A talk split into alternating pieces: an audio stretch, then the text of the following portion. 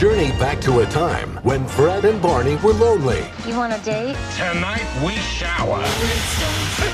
Wilma and Betty were single. Dino was just a pup. And Rock Vegas was the place to go. The Flintstones in Viva Rock Vegas.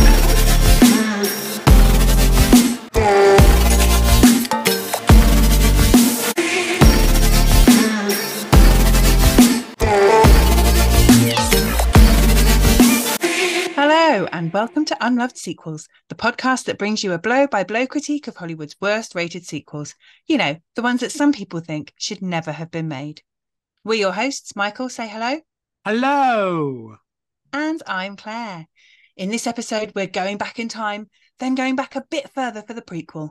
It's Vegas, baby, but not as we know it. Michael, what's the movie? Yabba dabba doo. We're heading to Vegas with our favorite prehistoric family. Yes, it is the Flintstones in Viva Rock Vegas. I haven't been I feel like the only reason you chose this movie was so that you could open with a yabba dabba doo. Yabba dabba doo. Flintstones, meet the Flintstones. Have a yabba dabba doo time. I'm not even the first one singing. You are well into Oh. this. I have I have really watched. I bought the um cartoon box set for this episode, so you pre- be prepared of me with quotes. Oh of them. wow, deep I don't know if I'll could deep dive all 600 episodes. I haven't watched all 600. so have you watched them all? They're really Mm. long. I imagine them being like 15 minutes, and each one's like 27 minutes long. And I was like, this is long for a Oh wow. So, but yeah, no, they're great fun. I'm having great Oh. fun with them. Though Fred Flintstones was an utter, utter arsehole to Barney every episode. Just want to put that out there. I was like, why are you friends with him? Every I mean, he's kind of an asshole to Barney in the movies as well. Yeah, but every episode, that's like every day of their life. They're like, what what, what do Yeah. cavemen die at? 30? So, you know, like 600 episodes, that's a big chunk of 30. They're adults in it. Yeah, this is So true. I was like- this I is was like. Why would you talk to him? Why would you talk to him? So here we are. We are covering our first prequel. So it's not a sequel, everybody. Yeah, it's our first prequel. Is this our first prequel? It's our I first feel prequel. like we've done a prequel before. No, I think this is our first one. We're going to have to go back and check. Don't at us though. If it's not the first one, One of them out us. there will do it. So, the Flintstones prequel opened on the 28th of April 2000. So I was like, oh, start of a new millennium. Was that the millennium? Yeah, in my mind, I kind of put it earlier than that. It doesn't well, the first one compute to me out. that it was as late as that. There was quite a big gap, wasn't there, between the two movies? It yeah, like six years. 1994. Yeah, 1994. So it's quite a big gap. So it went on to make 59.5 million against a budget of 83 million. Ouch. Mm. The That's or- going to sting. It- yeah, it really would. The original took 341.6 million against a budget of 46 million. So you can see why they gave them a little bit Mm. more money. Oh, of course. It has a runtime of 91 minutes.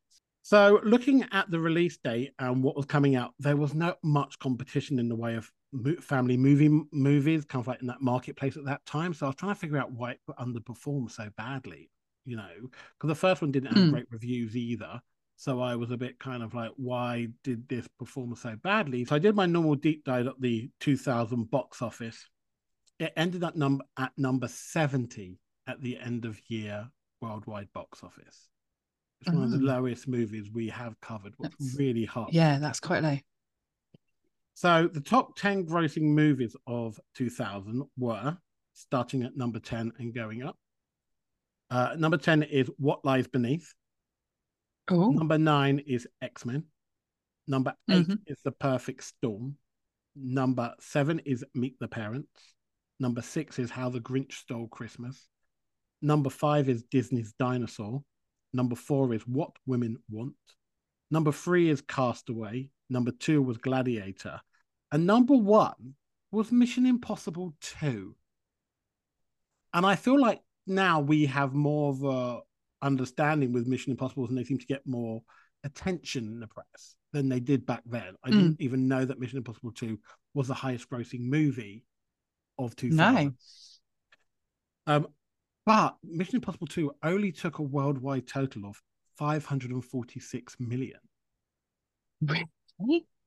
What is a really low number for the top grossing movie of that year compared to what it It is. is. What I think is really weak. So, for comparisons for that, I went back and looked at what the highest grossing movie of 1999 was. And it was Star Wars Episode 1 with a worldwide Of course it was. What with a worldwide total of 924 million. That's more the number I'm looking for. True. Yeah. Then so I what happened in 2000? Where was everyone in, if they weren't in the cinema?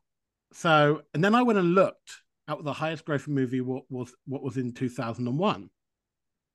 And that was Harry Potter and the Philosopher's Stone, Sorcerer's Stone, wherever you are, whatever it's called. Yeah. Um, that took 975 million worldwide. Okay. So you're looking at this really weird middle year where Hollywood just had a shocking year. So, you So- start was the Millennium Bug real after all? Like, well, in Hollywood, happened? maybe.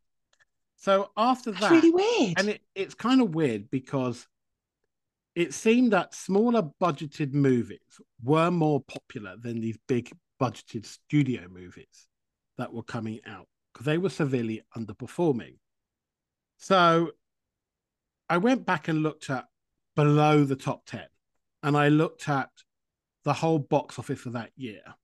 And it seemed there were so many movies that come out that year that are still relevant and still loved today, but each one only dropped by 3 million. Each one, each entry, like for the top 30 movies, only dropped by 30 by by 3 million each time. So there wasn't a massive Right. gap between one and five like there is today, or between Harry Potter or there was between Star Wars. There was just these small drops. So it was just an overcrowded thing. There was lots of things coming out. So I'm going to give you a list. Prepare yourself for this, Claire. Because I made a list of films and I kept trying to stop me writing down the, these titles. And I couldn't because I was like, that's in this year. And that that he made that money. I was so shocked. So are you sitting for this list? All of these movies came out, they weren't in the top 10, but they all came in the same kind of ballpark. So we have Scary Movie, Charlie's Angels, Mhm. Erin Brockovich, Mhm. Unbreakable, Crouching Tiger, Hidden Dragon, Miss Congeniality, What? Big Mama's House, Nutty Professor to the Klumps, The Emperor's New Groove, Scream Free, Coyote Ugly, Final Destination, Billy Elliot, Bring It On, Road Trip, Chocolat, Hollow Man, Gone in 60 Seconds, Vertical Limit, 102 Dalmatians, Me, Myself, and Irene, The Beach with Leonardo DiCaprio, Space Cowboy, The Whole Yeah. Nine Yards, The Cell, Fantasia 2000, Bedazzled, Snatch, Snatch, Pay It Forward. The list was just, every time I went down the list, I was like, my God, that's in this year. I remember the attention this movie got. I am shook. So it starts giving you a reason yeah. why this movie didn't perform well. Not because it's where it should be, because there's movies that make more money that have worse reviews.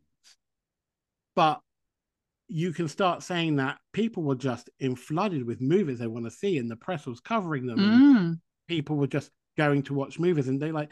I, I was. I'm. do you remember the attention that Crouching Tiger, Hidden Dragon got when that came out? Yes, of course. that, even, that wasn't even in the top grossing films worldwide that year. That's mad. And to think of things like What Lies Beneath was in the top 10. And I don't remember that getting the press coverage what some of those movies that weren't in the top 10 getting. Yeah, that's a really weird chart. It was kind of like a hard year for Hollywood because they didn't make Yeah. money back off off their budget. Yeah, and a movie little- like this is not going to compete against titles like those. No, but I think they thought that those movies would do better than Yeah. these movies. But they obviously people were more into independent films like Chocolat and things like Billy Elliot than they were about Yeah. the Flintstones. Um, I also think it's that I think they were going for that niche area where because the Flintstones came out in the sixties, and it was in that my parents were like a lot of parents who were born in this grew up in the sixties with them being parents in the nineties, having kids in the nineties. Yeah, And everything goes in 30 year cycles, doesn't it? Yeah, and I think that 2000 was a little bit too late to find that little niche Yeah. because it just didn't. Well, yes, because we were the kids that watched the Flint. So our generation of kids watched the Flintstones because our parents put it on the telly for us because of the nostalgia factor. In the same way that I put things like the Smurfs and My Little Pony on for my kids now. Yeah. By 2000, we were 20. We're not going to be watching family movies. We're going to be watching Chocolat and Billy Elliot and Yeah. what lies beneath because we were pretentious 20 year old movie people Mm. and so we weren't watching those family movies and then i guess the the the demographic that would watch that movie aren't that fussed about the flintstones because they're not the ones that watched it when they were kids because their parents watched it when they were kids Exactly. So it so yeah if they'd caught that sequel that two three year sequel window they would probably have got away with it in 96 97 Yeah, so like the Flintstones at the Shame. moment, the Flintstones in Viva Rock Vegas currently sits at sits at 602 out of 1,294 of all time international sequels box office. So it's still in the middle of the pack. It's not doing anything. It's sitting there quite happily, you know, bouncing around the middle of all the sequels. So it, it yeah it's still it underperformed. Maybe it had a too much of a bigger budget. Um, but it's in there quite happily. Rotten Tomato scores 25% critics and 20% audience. Comparing that to the original, um, 23% critics, 25% audience. So, really yeah. So, oh i was expecting the original to score higher no, than that compared to both in the same ballpark, and the critics actually preferred the prequel to the original. The audience, who are probably people that grew up watching the original film, did not prefer it to the original movie. yeah yeah, yeah. So yes, That's really interesting because I had just assumed because you tell me off now for looking at the scores, so I didn't look at the scores. I was expecting that the first movie would have there would have been a, a bigger difference between the reception of the two movies. yeah, no, interesting. interesting. It's an Hmm. interesting conversation because I think this prequel has kind of like disappeared, and I feel like the original movie is still so talked about and so relevant due to the cast they had in it. Especially Mm. with our generation, because those that cast was famous. You know, like to get Uh, yeah, well, I think that's another big issue for the the prequel, isn't it? Is that the the casting, not necessarily the quality of the performances, but the the pulling power of the cast yes. for the most No. part is greatly diminished in Yeah, this exactly. movie. So Claire, do you talking about the cast? Do you have any behind the scenes stuff for us? Yeah, look at that little smooth intro there. We didn't even plan that. We're just riffing. No, we're, we're just, just going We're with the going flow. Uh, so, in terms of returning cast, there's more than you think, Right. but it's not as straightforward as you might think. So there are um, the only outright uh, reprise of a role from the first movie is Irwin Keyes. He's the only actor who is back in this movie playing the same role that he played in the first movie, which but and that role is Joe Rockhead. Now I had to Google who Joe Rockhead is in the movie because that is not a name that's at the front of my little Flintstones Rolodex. Joe is uh, a neighbor of Barney and Fred. And so he kind of gets talked about a lot. And then when Barney and Fred fall out, Fred goes and hangs out with Joe for a bit. And then he makes Oh. up with Barney. He's like his backup friend. So he's Yeah. a kind of background character. He was in the TV series as well. He was in the cartoons. Yeah. Um, and he was played by Irwin Keyes in both movies. That's the only kind of straight reprise of a role Mhm. between the two movies. We do, however, also have Mel Blanc, who he died in 1989 before either of the movies were, were made, but his voice recordings from the original cartoons were reused and remastered for the character of Dino in both movies. Oh. That's sort of a, a, a same actor, same role, yeah. although it was actually from the original cartoons. And then we move on to the slightly weird, we've got a cast member back, but doing something quite different kind of roles. So we've got Harvey Korman. He plays Colonel Slaghoople in Viva Rock Vegas. So that's Wilma's dad. Yep. In the previous movie, he was the voice of the Dictabird. And in the original cartoon series, he was the voice of the great Gazoo. So he's got this history with the franchise. And they've obviously been bringing him back as a kind of cameo in the first movie and then thought, actually, let's beef his Yeah. part out a bit more for the second movie. Uh, and this was actually his last live action movie role. He died in 2008. So a That's good while after making this movie, but he didn't do any live action performance movies It's a nice little e- a nice little Easter egg for those Flintstones fans. Exactly, exactly. We also have, um, in terms of people who've been in the original cartoon series, um, Ann-Margret, who sang the Viva Rock Vegas theme in the movie, had played a character called Ann-Margrock. See what they did there in the original cartoon series. So again, they've it's not a straightforward reprise, but they've they've done a little, like you say, an Easter egg. And then John Stephenson, who uh, is the showroom announcer and also does the voice of the wedding minister in Viva Rock Vegas, although on screen that character is played by Walter Gertz, but he's then dubbed by John Stephenson. He was the voice of Mr. Slate in the original cartoon series and also did a few TV movies as mister Mhm. Slate as well. There is also, for those who are really paying attention either to the voices or to the credits, there is a voice appearance by Rosie O'Donnell, who plays Betty in the first movie. She does the voice of the octopus masseuse in Viva Rock Vegas. And you So can so that's hear a nice. Easter egg linking back. Yeah, You yeah. I was I was li- watching it and I was like, who is that? Who is that? And then it, obviously it came up in the credits at the end. I was like, oh, of course it was. Really, when I watched it, it I was. was like, I was like, that's Rosie O'Donnell. I knew. I was like, that's Rosie. Yeah, but I don't watch as much American TV as you. So Rosie O'Donnell isn't as high on my radar that's of true. people whose voices I'm familiar with as yours. So yeah, so there's on the surface you would go, oh, there's like when I sat down to write my notes, the first thing I typed was, there's no one from the first film in the second film. And then I did my research and I was like, there's actually quite a few people, but not in the principal cast and not Yes. playing the characters that they played before. In Mhm. terms of new cast, so we have Mark Addy playing Fred Flintstone, which for me was a, is a bit of a weird casting to cast a British guy in such a American role. But Yeah. when we talked about this before we recorded, you pointed out this isn't that long after the Full Monty. Yes. So he was probably much higher in terms of pulling power at that point than you would perceive him to be, certainly now. He has done other movies. He's very well known in the UK. Um, speaking of weird casting decisions, Stephen Baldwin playing Barney Rubble, which was played by Rick Moranis in the original movie. That, yeah, that was a weird one for me, but there he is playing Barney. We've got Kristen Johnston as Wilma. We've got Jane Krakowski as Betty.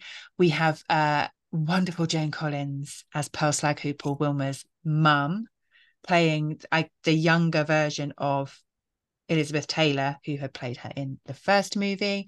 And then we've got Alan Cumming playing the Great Gazoo and also playing Mick Jagged, who is the kind of Mick Jagger ripoff character who appears towards the end of the movie. We Yeah. also have some little cameos from William Hanna and Joseph Barbera as guests at the wedding, and they appear in that final number as well. Mm. So that's quite nice. Some more little Easter eggs there for the, Yeah. the cartoon fans. The movie was directed by Brian Levant, who uh, he directed the original Flintstones movie. We don't often see that. We haven't had that for a while where we've had the same Yeah. director carry through for both installments. He also directed Jingle All the Way. He directed Beethoven. He directed Problem Child 2, Scooby Doo The Mystery Begins, and Scooby Doo The Curse of the Lake Monster, amongst other things. He's got quite an extensive list of credits. Mm. The writing credits, obviously, Hanna and Barbera have writing credits because it's based on their characters. There's also then, weirdly, there's two writing pairs have the writing credits for this movie. So there's Deborah Kaplan and Harry Elfont, who have worked together a lot. They wrote Leap Year, they wrote a very Brady sequel, they wrote Josie and the Pussycats, which I think came out not long after this. I Um, love that And movie. that's why I wrote it down because I knew you do. I knew you do. How can um, you not like a movie with Alan Cummings and Parker Posey in it? Come on. Uh, I it's know, just- no, it's- It's very 90s, but it's just so off the wall. I Yeah, remember yeah. being very stoned watching that a few times. And then uh, Jim Cash and Jack Epps Jr., who are another writing partnership, they also wrote on this movie together. They have worked together on um, Dick Tracy, Anaconda, Turner and Hooch, Secret of My Success, and Top Gun. So they're quite Oh. different lists between those two writing partnerships. But Jim Cash and Jack Epps Jr. a lot. I mean, again, they have a very extensive list of credits between them, but their most successful movies, arguably, are a little bit older. the The movie, um, it's no secret, was originally intended to be a sequel that was going to carry on the story from the first movie. But John Goodman was not interested in reprising the role of Fred Flintstone. Rick Moranis had retired from acting by that stage. And if you can't get them back to play the two main characters, I, I can see that that would make production a little bit sticky. So uh, production kept getting pushed back and pushed back and pushed back until they decided in the end, we're going to forget the sequel idea. We're going to recast it and we're going to kind of reboot it as a prequel, which is how we got to what we have now. Yeah. Um, I don't really know the casting stories for many of the characters. I know that David Spade was considered at one point for Barney rather than Stephen Baldwin. And I know that Jane Krakowski, uh, she was a bit anxious about taking on the role. Apparently, she um, met Steven Spielberg at an awards do, and Yeah. he was chatting to her, and he asked her.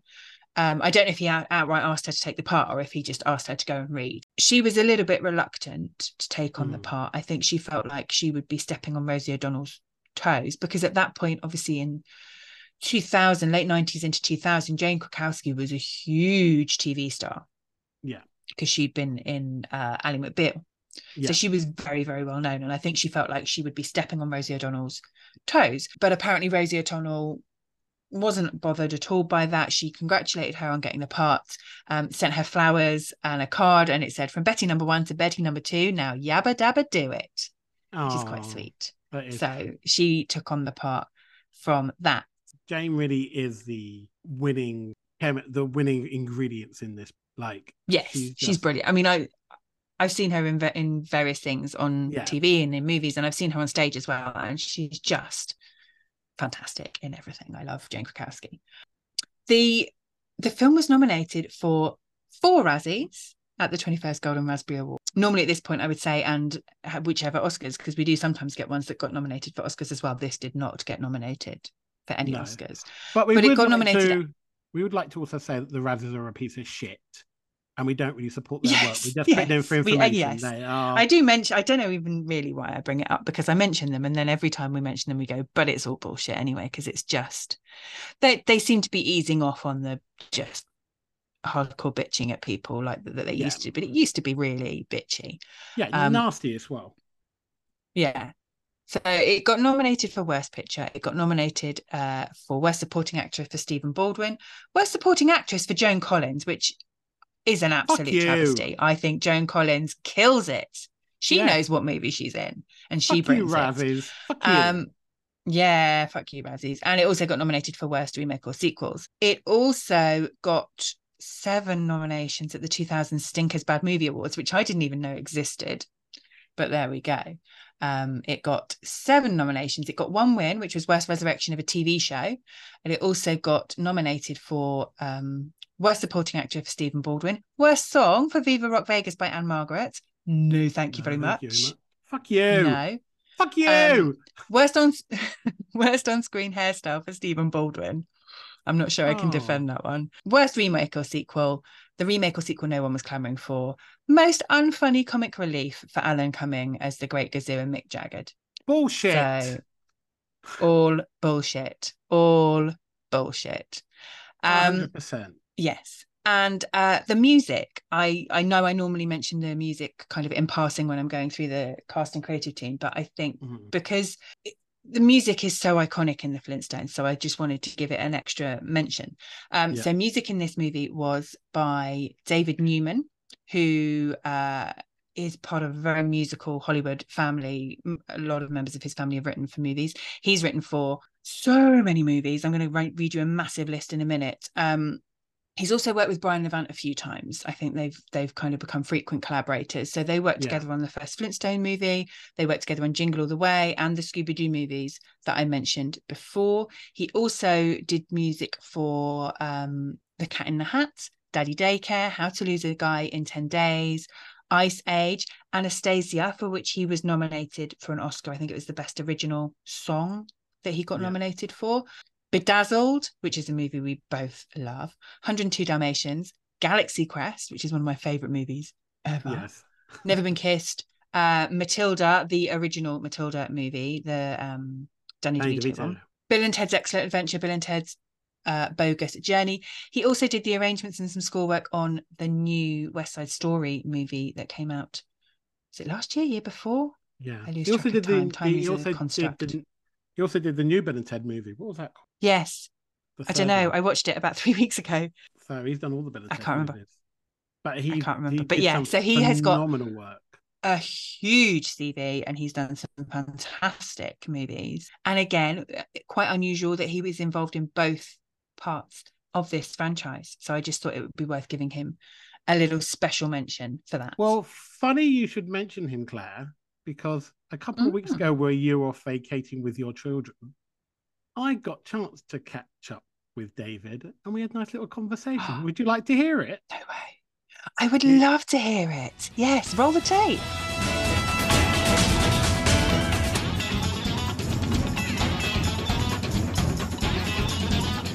So I'm really excited to be talking to the composer of the Flintstones and the Flintstones Viva Rock Vegas, David Newman. David, thank you for coming on the podcast today. I really appreciate your time. Sure, it's kind of an unusual thing to talk about sequels, so it's interesting. It yeah. is.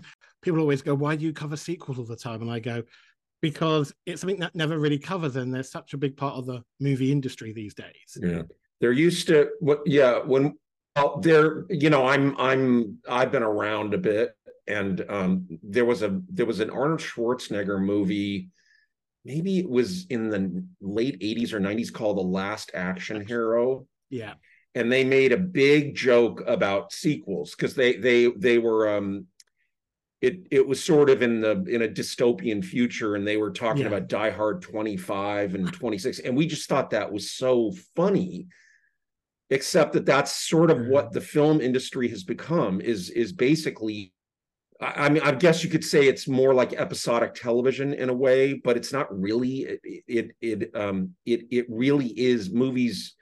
You know, we just saw the new Mission Impossible. I mean, how many of those are there now? What, six or seven? Or That was I'm not seven. sure, but yeah. So uh, you know, it's it it just it was just so weird when I started. This was just an anathema to Yeah. do sequels. I mean, it, it, of course, there was Star Wars and and and you know Indiana Jones, but they were you know it was a very specific part of the industry, and and eh, and now it's the entire industry of, of feature films, at least in theater.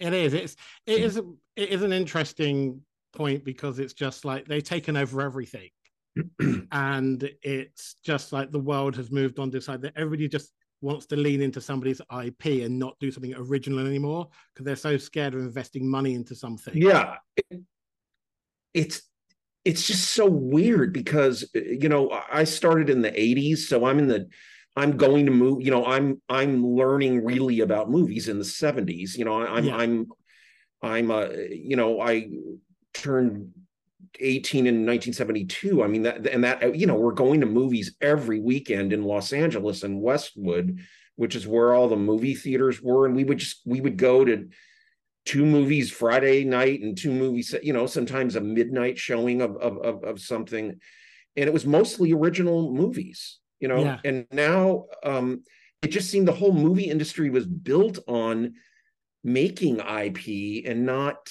uh, you know. And then if if your IP hits and you can make sequels, great, but. I don't know. It's it's just I don't I, I don't mean to say that it, this is anything bad. It's just uh, it's just so weird. Um, you know, like when the the Marvel thing started, it was hard to imagine that would grow to the place that it's grown. Uh, It's not you know, crazy, isn't it? Well, it's just one. It's just one genre of of of, of ton of genres. But I suppose that you could say that streaming and television, um, you know, starting with HBO, really really artistically looking Mm. at what you know what to do just it, it sort of moved there rather Yeah. rather than in feature feature films for whatever reason it's a crazy space to be in. But we kind of like Yeah. look at sequels that have underperformed or film films that didn't do as well as the Yeah. studio expected. Because we like most of the time, these movies get really unfairly treated on release, especially when they're a part of a franchise. So we try to look at movies that have been Mhm. unfairly treated, and we look at the work that's gone into them, and we look into and try and look at like, how much work has gone in and how much praise it actually deserves. Because we know some people, I don't think the general public really appreciate how much hard work goes into making a movie and the different layers and the Yeah. craftsmanship in it. So we try to find Yeah. love within these things that become unloved. What brings us onto our subject today. So, because I really wanted to touch base on because you had the chance of composing for the Flintstones movie. How did you go about doing that when it's such an I had such an iconic IP theme tune in the first place? So when you when you got approached to do the project, Well, I had done the first. You, you mean the sequel or the first one? the first one, so you went in to do the original movie. So I I've been working for about um steadily for about what what um eight years or something, and Yeah. um that's the first movie I did with Brian Levant. It was a, you know it was Spielberg. That that Yeah. it, it was his project, and um I had done several um comedies before. I'd have to look at my timeline to see what it was, but uh, I had probably done something that Brian liked, and um and really all the only thing that we did in terms of the music was you know the main the main title in the first Yeah. one in the second one we did a whole other elaborate thing with it but in the first one it it was i don't think any of the music's anything like the the animated series except for the you know the iconic main title which we i arranged or we arranged. We had to mess around with it a little bit but basically it was the same thing as the as the um you know as the as the theme song to the to the show.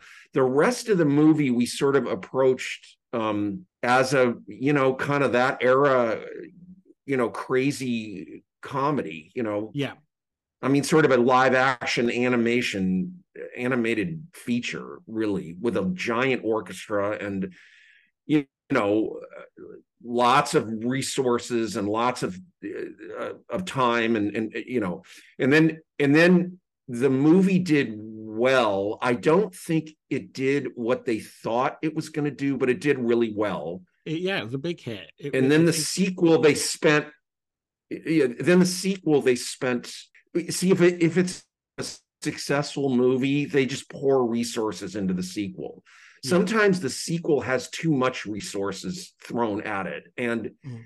um but you know at least brian was the director of the sequel so Yeah. um i've done a lot of sequels where it's a different director like Mhm. the bill and ted sequel i did the nutty professor sequel i did um you know the 102 dalmatian sequel that i did they all had different directors but they all had a lot of money thrown at them because they were you know using as you said intellectual property that people already knew and they thought they had a good chance of it doing well and i don't think any of them did all that well i think the, the nutty professor one did but um the Klumps yes, um, I remember that one. The Scooby Doo. I did a Scooby Doo sequel. Um, that was with Raja. That was with the same person. Uh, I don't think it did as well either. Um, You did anyway. I, I, I guess you want to talk about the Flintstones, so you know. That's okay. Uh, you did also did two Scooby Doo movies with Brian as well, didn't you? You did two Yeah. that were he did directly for TV. Yes, I did. Yes, You I did did. I, I don't really. Yeah, I don't really view those as sequels as much as more of uh, TV episodes, kind of. Um, though, I mean, they were full length and everything, Mhm. but yes, I did do two of them. Yeah, we did a sequel also to a Christmas Story too. I don't know if you knew that. I did. That was the that The- was the- you know that famous movie, A Christmas Story. I do. Yeah. Yes, same same thing. With no resources. It, all of those movies were just you know hardly any money at all, hardly any resources at all. So it, was a it was really a different thing than the, all the sequels that I was doing. You know, when you mentioned this, I sort of looked at all you know, and I've really done a lot of sequels. I think that's great though. I think it's really really good. When Yeah. you did, when you did the Flintstone sequel, um, Viva Rock Vegas, it's actually more like a prequel. Yeah. Did you approach the Yes. project differently to how you approached the original project? Did they give you more free way, Um, way to what do what you wanted? to? Um, a little bit, but what was unique for us is that we did that whole sequence at the end. We had a great time um, with the end of the movie, and I think the cast did as well. We pre-recorded this whole um, combining the song, the sort of um, the the song that uh, uh, what's his face, the Beach Alan um, Cummings? I'm blanking. Uh, well, Alan Cumming- Cummings sang it. You know, he was a you know he was the knockoff of Mick Jagger. I forget Yeah. the character's name, but um, but uh, the Brian Wilson wrote the song that. That he sang that we arranged, so it was there was a lot more like set pieces in it that that we did in pre in pre record. Yeah. Uh, there was none of that in the in the in the first one. It was just it was much more elaborate actually production wise. The the the the sequel and it was really we really had a great time doing it. it looks Um, it feels so much I- of a bigger project and it look feels much more of a happier set. The cast seemed far more yeah relaxed doing the prequel than they did the original It- movies. I think the pressure was off. yeah Uh, they just look like having a way of a time. They seem yeah. much more Yeah, relaxed. I don't think it did very well though, did it? It, it no, it didn't uh, do very well at all. yeah so I, I, I, the, the the the first one was a weird pro, pro, like you said it was it was a bit weird. I think brian i think that maybe was his no he had done one he had done i think one film before. Didn't he do beethoven the the dog movie? Brian levant he had done He- one other movie Yeah. before i think. So yeah. when you but um, but that g- generally generally it would be a different director the, the the ones that I've done. Um which is weird but Brian's was Brian's Brian and Raja the, the Scooby Doo were the same the same director so it it was sort of just a continuation um just more elaborate and more more more set pieces but uh, generally I I mean it's a little bit of a different movie as you said they're younger Yeah. and it, it's it's a little it's it, it is sort of a prequel but I don't think we approached it all that different than the than the than the first one. You know, yeah, you don't tend to go all that different if if successful. So no. Um, so when you're working with a director, and then you basically, when you also you've mentioned before, you did 102 Dalmatians. What was you didn't Mhm. do the first movie in the series, and it had a different director.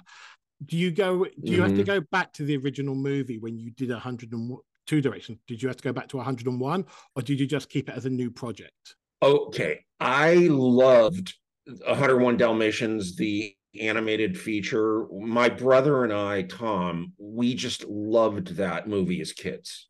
Yeah, So I love the Cruella De Vil song. So I used that a lot in the score. yeah, um i there was a there was another scene there was a cue called the uh, the, the midnight bark that was the sort of you know the telegram which was in the first movie so it's it is somewhat similar to that i think that was steve herrick and uh, michael kamen that did and steve herrick who i'd worked with a bunch but not on that movie um but other than that it it was it's one of my favorite scores. It's one of the it's one of the things I had the most fun working on.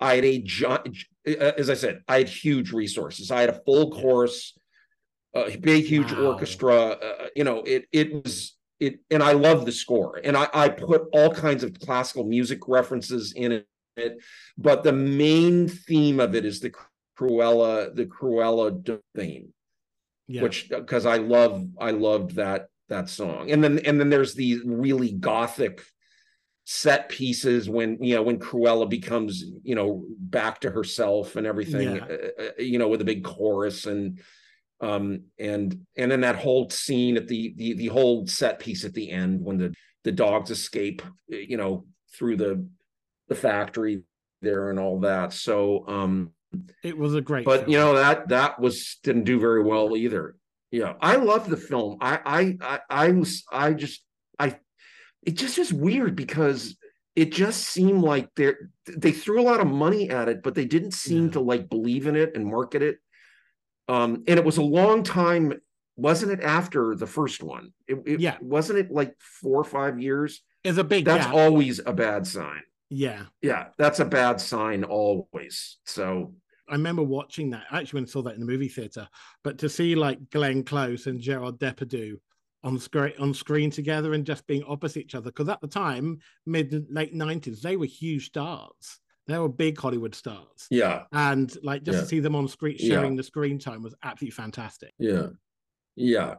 I loved it. I, I, I again, that was a, that was, um, the director was uh, Kevin Lima, who came from the, um, you know, Disney animation Oh, really? department. And really, I had started my career, um, uh, with this movie Brave Little Toaster, which was also a Disney animated feature um, that Jerry Rees. They were all Cal Arts guys that were animators. These guys, and so was Kevin. I think Mhm. Kevin worked on Brave Little Toaster, but um, I love those guys. Those animation guys are are great to work with. They're really detail oriented. They're very much about character. Um, maybe they're a little sophisticated Yeah. their taste for maybe what that should have been, but I I don't know. But um uh I loved Kevin and I had a great I had a great time and I I still really like that music. It's really nicely recorded. Um John Kurlander was the um recording engineer. The whole the whole process was great and then of course the movie just went boom. You know, Oh, it's such a shame when you so much hard work has gone into it. Your relationship with Brian has Yeah. grown over the last 30 years. Do you enjoy working with each other? Is it a great partnership? I love we love Brian. Yeah. I love Brian. We love him personally too, him and his wife, and he is a lovely family. And um, you know, he's just not. We're not working as much. It's just a weird. It's a really different world now. Um, I think I remember on the Flintstones that Brian used sort of a large writer's room television way of writing the first Flintstones script, which that, I think was kind of unusual, uh, um, which was sort of an interesting. Now, I wasn't really involved in that. I was more involved, as, as I said, in the sequel Hmm. of Flintstones because they're musical set pieces. But um, I know he had an unusual way of of of coming up with the script and the jokes and and and all that. Because I think his background was um, wasn't it Leave It to Beaver? I think he was a writer Yes. on. Or am I getting that right? happy Yeah days. Um yeah and i worked with brian like you said i mean we did a you know whenever we could we worked together we did jingle all the way with arnold schwarzenegger Great film. which was a That- christmassy movie and we had a we we had a great that tanked that movie and uh, but now it's getting a it- massive following.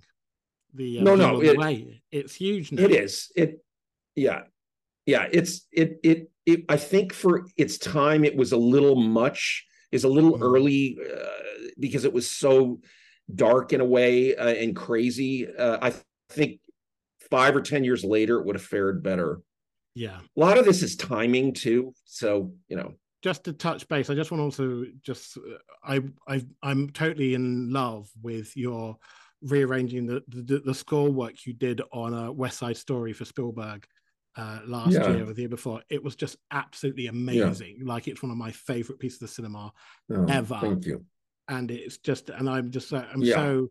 i'm with you What was the what was it like going through that process with him and trying to take something what was iconic and then kind of like reinventing it for a modern day year? Yeah.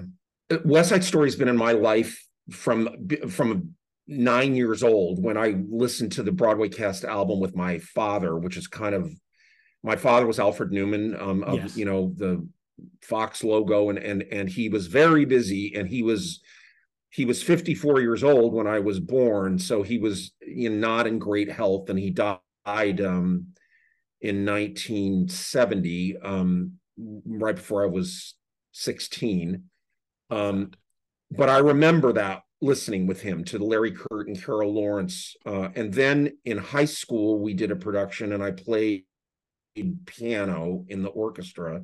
And then in my 20s, I we did a we had a semi pro uh, uh, company in the summer, all of us that lived in the west side of Los Angeles that had gone to the same school, that all theater people we would put on just a single show um, each summer. We did it for about seven years. And we, you know, union or we get a orchestra and there'd be a few professional actors and then mostly, you know, amateur, you know, but like a huge course We'd have like 200 people on stage. It, it was a whole thing that we did, you know, for about seven years after we graduated high school because we loved it so much. So I did West Side Story then. Yes. Um, and then um, in 2011, um, I started West Side Story, the film, the 61 film with live orchestra. I premiered it at the Hollywood Bowl and then right after did it in New York. And then right after did it in Chicago. And, you know, I did the whole circuit with it. And basically, and, you know, I've done it 50 times maybe in the last, wow. you know, eight years. And so when Spielberg decided to do it, he, you know, he was going to have John, J- John Williams, obviously yes. do it. But John, you know, it, it's not a writing. It, it it it was. It's not even. It wasn't even an arranging job per se because you couldn't really go in like what he did for Fiddler on the Roof. You can't do that to West Side Story. It's a. No. It's a canonic, iconic. It it it bridges pop music and art and and in concert music. Yeah. Um, the the the the West Side Story symphonic dances that Bernstein uh, created in '61 from the from the show is a is a canon piece in in the in the orchestral world, which is you know that's like a one in a million shot that a piece of music written would be even in the canon. I mean, you're competing with Beethoven and Brahms and blah blah blah. So it's not a typical show. So John suggested to Stephen to use me. So of course I, you know, wow. Uh, uh, and and so I met with Stephen and we sort of and Jeanine Tesori, um, who just won a Tony Award for Kimberly Akimbo on Broadway, she was brought on with Kushner because she's she's very close to Tony Kushner, who wrote, who wrote the the the screenplay. Um, you know, with Spielberg.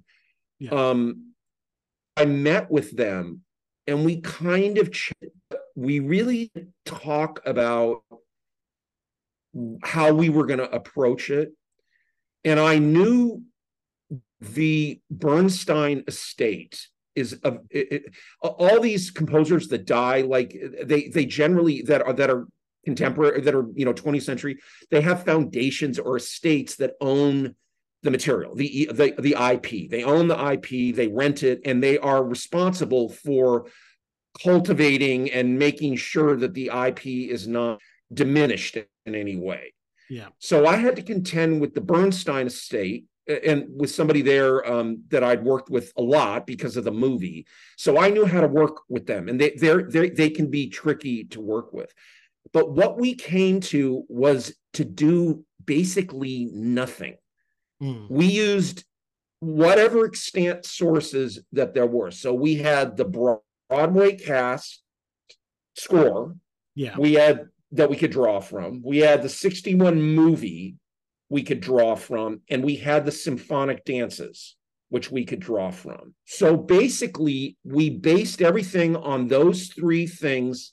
And then when Stephen needed something adjusted, I would write something but the whole idea was to not even notice anything, that yeah. it wouldn't bump you at all, that it would sound inevitable. So, okay, he needs a beat here, he needs 10 bars here, he needs some underscore here. You know, so the underscore I would take from some of the the the the scene change music in the Broadway show. First of all, I know everything about this. Mm. It's just it's not that I am so good at this. I just West Side Story, I just have lived with since I was eight years old. So I know where everything is. I know where all the recordings are and and mm. and blah blah blah. So I just would pull in things and then whatever, you know, and the only thing that we did really different was somewhere. Yeah. Because they had made Doc into a woman, his widow, et cetera, et cetera. And she Stephen first wanted her to do it a cappella right. which didn't really work. And so we did an arrangement. Jeanine did some of it and then i did i did most of it. And we felt that we could do that because in broadway show somewhere is in the ballet in the second act and it's mm-hmm. sung by a singer in the pit and it's generally like an opera singer. So on the broadway cast album it's a very famous uh, opera singer at the time named reri grist and in the movie, it's sung the 61 movie, it's sung with Tony and Maria, but it's really truncated. It's it's it's very much rearranged. So we thought, okay, somewhere we have some license to do something with, you know. Yeah. And and then we added the scherzo um, from the symphonic from the the ballet uh, the uh, of the Broadway cast uh, the, the Broadway show that was not in the movie where Mm-hmm. where she Maria Rachel Maria is is you know waking up after um you know getting her hair fixed and everything which was not in the 61 movie Yeah. but was in the Broadway show. So Stephen made it, you know, a, a scene out of it because we wanted to include this piece of music, which it's in the symphonic dances and in the Broadway show. So it, and you can sort of see where I'm going. It it was Yeah. more of, of of a patchwork, trying to make things together, making sure the tempos were right, making sure the singing was really accurate. It is the best, in my opinion. I'm with you. It's the best recording of West Side Story to date out there. It- I just wanted to like I went and watched it in the movie theater. So I live in Vermont and I'm British, so I'm kind of like Yeah. out of the little bubble bubble here. And one of my closest friend here, she is from Ecuador and she speaks Spanish.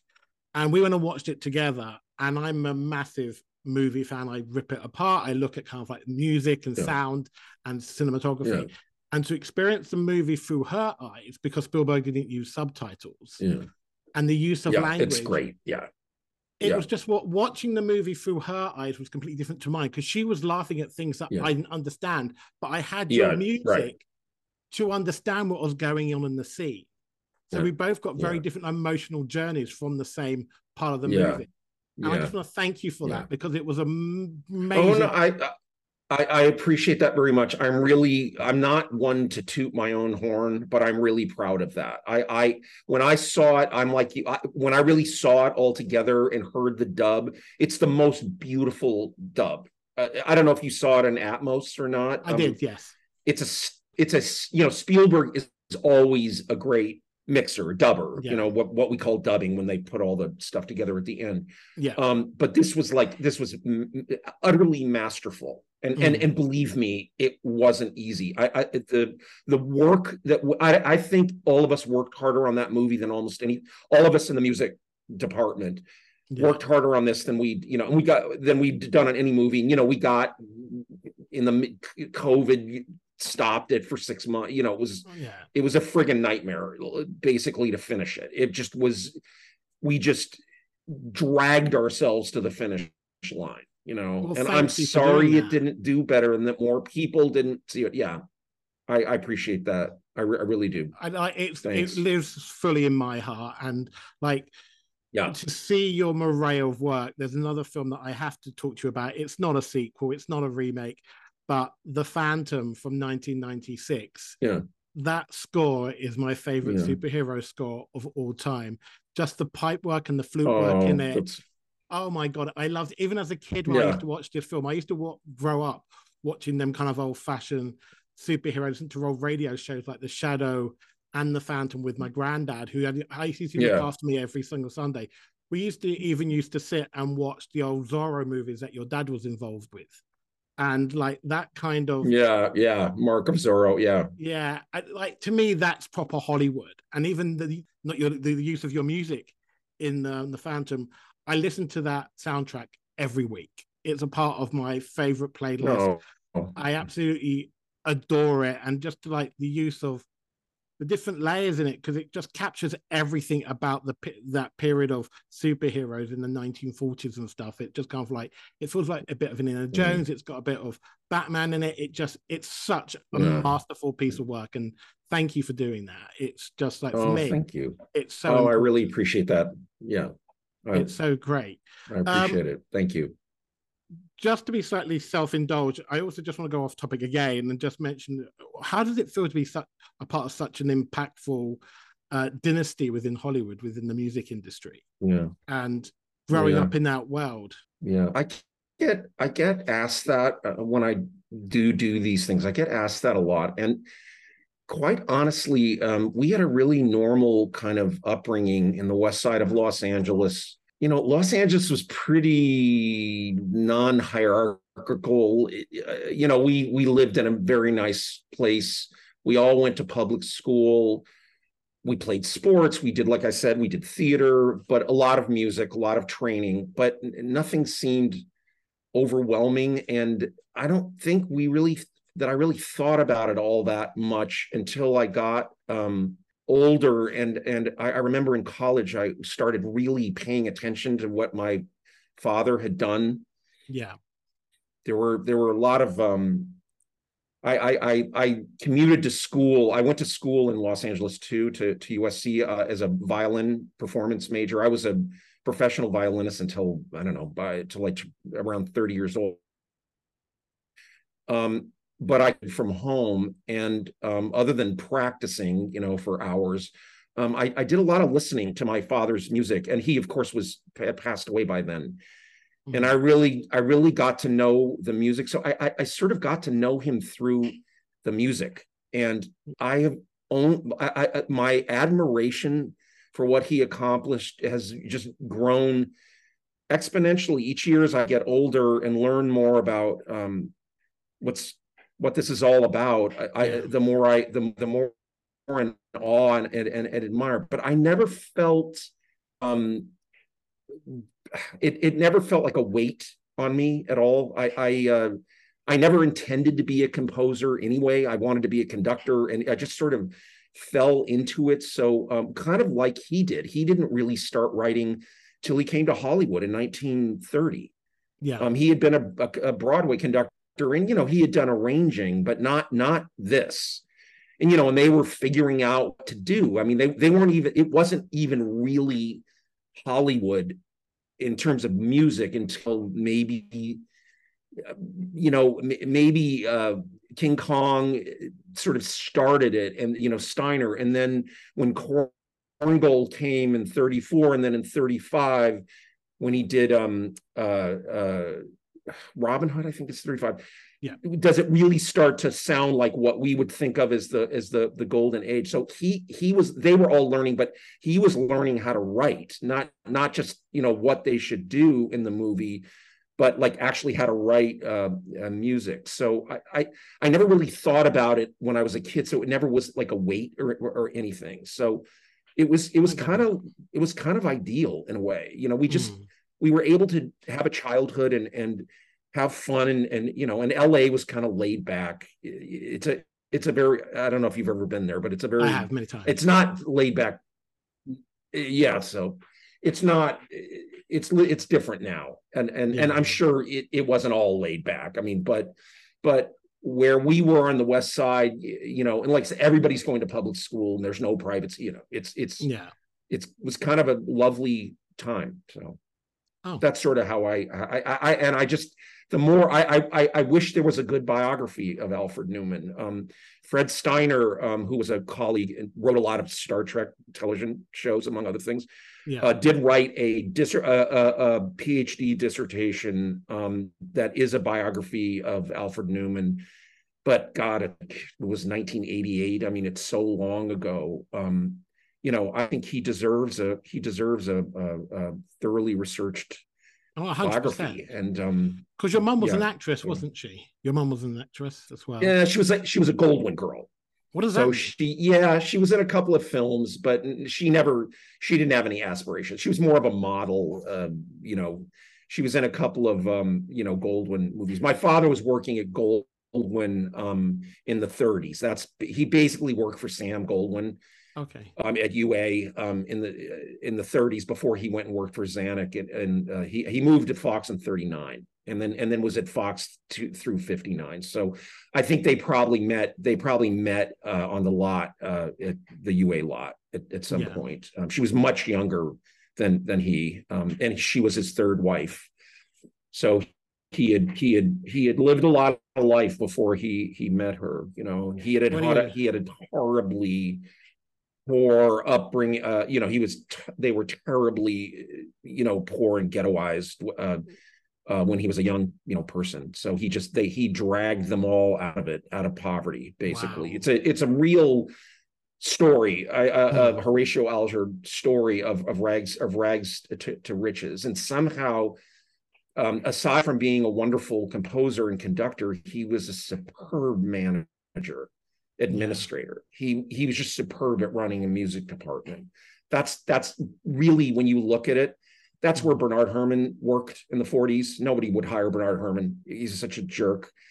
Alfred Newman didn't care if he was a jerk, you know, and and that's where John John in the 50s, John Williams got his start. Uh, he was really good friends with Lionel, uh, you know, my father's youngest brother in the in at, at that period. Uh, and Goldsmith came out, out of there. It just so many people got their start from Fox and Alfred Newman and and the family. So there's there's that legacy too of of of the Mark Mark Newman, his his brother, like um, in in the middle. You know, there was ten of them. Yeah. Uh, was the first real kind of modern agent, film composer agent. So he was John's agent during uh, Star Wars. Wow. Where, you know, and all of a sudden, you know, the the fees went from nothing to just strat stratospheric. Yeah. Um, that's part of, of it too. And then Lionel took over after Alfred. Yeah. Yeah. yeah. Anyway, so uh, that long, long story. No, that's, it's that's great. How I feel about it. So you need to, you need to get, you need to get someone to make a bio. Uh, that would be yeah. absolutely amazing to yeah. see. It, it's such a powerful story. Yeah, yeah. But before I let you go, David, uh, just a all question right. we like to ask all our guests: Do you have a certain unloved sequel maybe something you haven't worked on, or maybe something you have worked on. What would you say if you a franchise or a film that you sequel that you like? No, I I told you I I love that 102 Dalmatians. It's one of my favorite movies, and it's one of my favorite scores that I've done. Oh, I have amazing. a I have a great fondness for that. I can actually listen. You know, I I have a difficulty listening to my own music, but that one I can listen to. I really like it. So that might we might have to cover that in a future episode okay. and have you back on. But thank you so much for your time today. I okay. really appreciate it. Okay. Thank you, David. Great. Take care. All right, great. Thank you. Bye-bye. Great talking to you.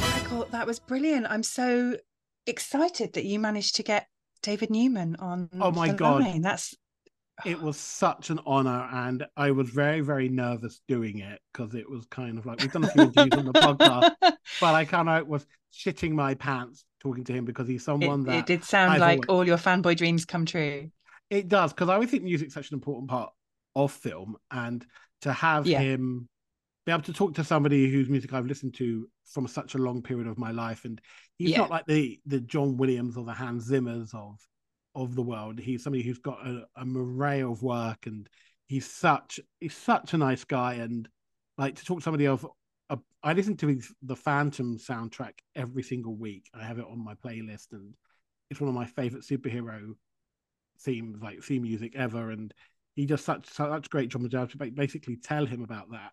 Um, it was quite funny because I was well, off recording. I was telling how much of a fangirl you were for um, Galaxy Quest. Yeah, I can't believe you didn't ask him about Galaxy Quest. I'm quite offended. I fell too much in the deep hole about uh, West Side Story, as you've just heard. you felt like you couldn't really go from West Side Story to Galaxy Quest. Well, I know it was just kind of like it was such an interesting conversation to listen to him talk about that because, like, you know, yeah, sure. he, you could hear, hear the passion in his voice and how you know it was such a passion project for him. And I yeah. know that it's a remake, and but it's one of, one of the most beautiful pieces of cinema that you could ever witness. The use of shadows and the use of music within that film is just mind blowing, and the use of language is just great. But yeah, it was really, really good. Oh, lovely. And if our listeners want to follow him online or find out what he's up to now, yes. how can they do that?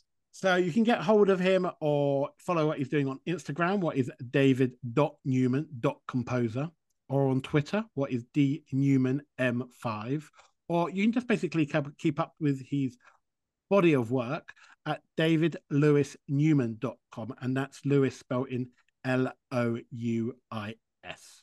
Oh, lovely. So there we go. We can all go and like and follow because it sounds yes, like he's and do because he's an interesting guy.